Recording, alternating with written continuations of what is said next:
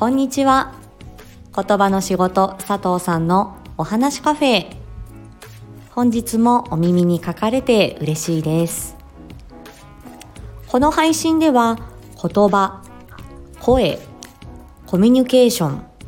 伝え方など日常で使えるヒントをお話ししています。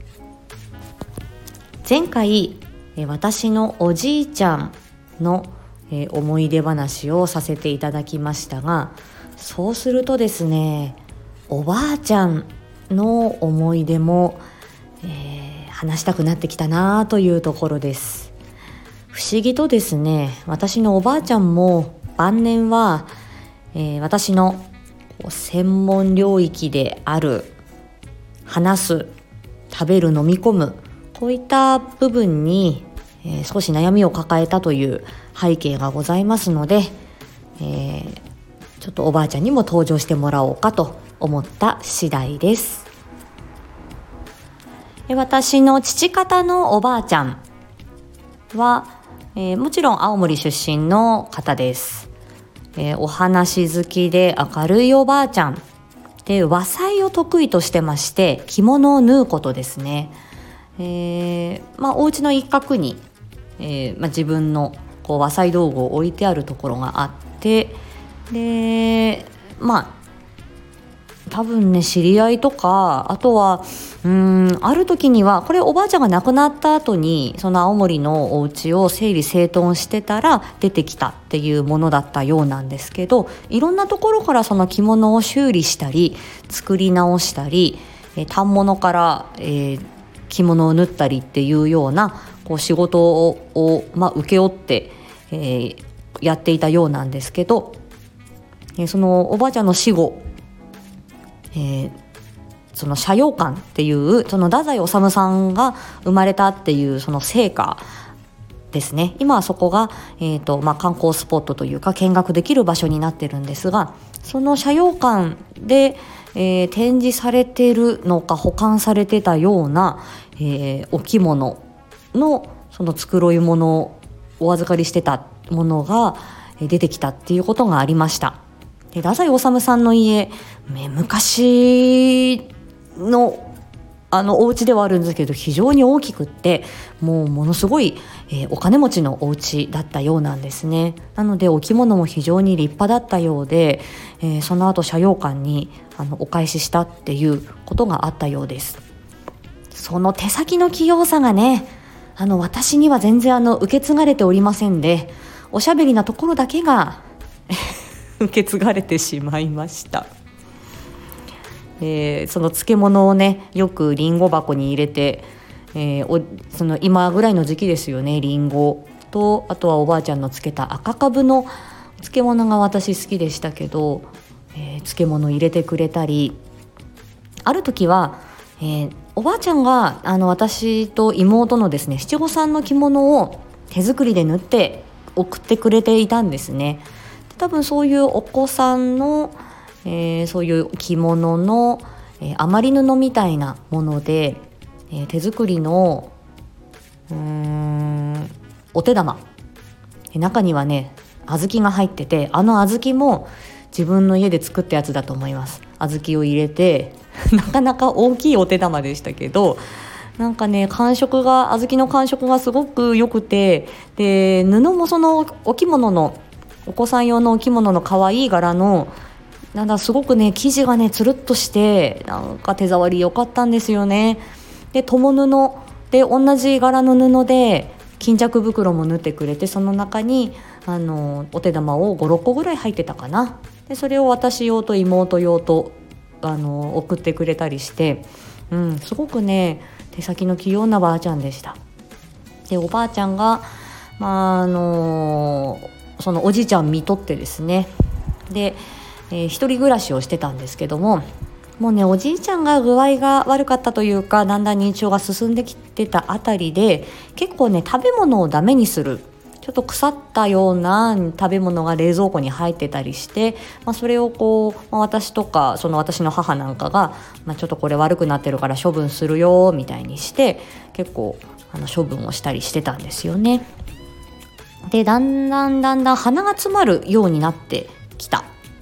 おじいちゃんのお葬式の時に言ってたようなんですがその後に病院で見てもらったら副鼻腔がんだっていうのが分かったんです副鼻腔っていうのはこの鼻の奥、えーまあ、よくねあの副鼻腔炎とかって話聞いたことあるかもしれませんけれどもうんと頬骨の辺りにこう空洞があってそこら辺がこう副鼻腔って言って、まあ、鼻と喉と、まあ、間にこの空間があってですねその頬骨の辺り、まあ、頭蓋骨の中鼻の奥にがんができたっていう状況だったんです。すごい珍しい病気だなって思って。で大きい病院であの MRI だか CT だか画像を撮ってきたのを見たら結構な大きさのがんでした。なのでもう鼻の奥だしでもっと奥に行くと脳みそがあるんですよね。だからあの頬骨割って取り出すっていうのもなかなか難しい話で手術は難しいと。ただ一回抗がん剤をやったようなんですけどまあ口内炎が結構いっぱいできちゃってうんすごい体的にきつかったようなのでもう抗がん剤の治療はもういいです。ってもうおばあちゃんは決めてでもう余生を過ごしますっていうことで決めたんですね。で、えー、まあ一人暮らしをしているおばあちゃん。で私の父とえー、私の父が次男坊で、えー、長男私のおじさんがまた関東にいましたので、まあ、代わり番号でちょっと電話したり、えー、現地に見に行ったりっていうことをしてました。そしたらある時電話したら全然口が回んないんですって。うんうんうんうんって声は出すんだけど発音が全然できない状態だったらしくって。それでうちのおじさんがおばあちゃんを迎えに行ってで、えー、その関東のお家に引き取りました。もう一人暮らしさせてられないっていうことで。でベロが動かないっていう状況で、まあ、病院で見てもらったら、まあ、脳みそにまで、まあ、鼻の奥。でその後ろの方にどんどんこうがんが大きくなっていくと、えー、脳幹って言って、まあ、首の辺りですよね。襟足の辺りにこう脳みそが、えー、伸びてるんですけれどもその辺りを圧迫していると。でベロの神経を、まあ、ちょっと圧迫してるのかがんが進んでるのかっていうところなんですけど、まあ、脳にまでちょっとがんがいっちゃってる。っていうことでそれでベロが動かなくなって話せないし食べる時にもねベロが動こう動いて、えー、喉に送り込むっていうことをするんですが、まあ、ゼリーとか流動食ぐらいしか、えー、口にできないっていう状態になりましてまあそうすると衰弱していくっていうことになるので、えー、まあ看取りの段階に入っていきました。で、まあ、おじさんの家に引き取られてたので、えー、詳しくはわからないですがやっぱりちょっと痛みがちょっと出たりとかがんの末期ってねあのそういうことがあるので、まあ、緩和を、まあ、在宅でしながら、えー、ホスピスを申し込んだって言ってたかな。でもなかなか入れる空きがなくって、まあ、その前に亡くなってしまったんですけどね。で亡くなる1ヶ月ぐらい前にそのおばあちゃんが引き取られていたそのおじさんの家に、えー、行きました。えー、で、まあ、私の妹もリハビリの専門職なんで、まあ、ちょっと体さすってあげたり痛みがないかなみたいなのを見たりとか、私もお口の中だいぶねカサカサでカピカピでだいぶ辛そうだったのでもう口の中の痰をちょっと取ったりあとは口の中ちょっと潤したりちょっとゼリーを食べさせてあげたりっていう感じで割とねでもシャキシャキね歩ける感じだったんで本当に、えー、最後の最後まで自分でトイレ行ってたって言ってましたね。だいぶ痩せちゃってましたね。食べられなくなってたから。でもそれはあのー、本人が決めたことなんでうん。でおじさんの家で見とったっていう感じでしたね。うんなかなか珍しい病気だったと思いますうんなのでまあそういったなあの食べたり飲んだり喋ったりっていうことは、まあ、私たちにとっては非常にこう身近で当たり前のことなんですけど、まあ、病気で、ね、ちょっとそういうことに困りごとを抱えたり、えー、まああのそれで命を落としたりっていう方もいらっしゃって。えーまあ、ただおばあちゃんのあの時、まあ、ちょっとお口の中きれいにしたよとかちょっとゼリー飲もうねなんていう時の穏やかな顔やっぱりそれはあのおじさんたちも言ってましたがこれはなかなかあの我々ではできないことだしあのやっぱり専門職ってすごいねみたいにあのお世辞かもしれないですけれども褒められたのを覚えてます。でうん、やっぱりね、あの自分たちができることをあの、まあ、そのおばあちゃんにもできたっていうことは、えー、私にもあの自信だったりとか、まあ、この仕事もうちょっと続けてみなさいよ頑張ってみなさいよっていうおばあちゃんからの励ましにもなんか聞こえたかなって思います。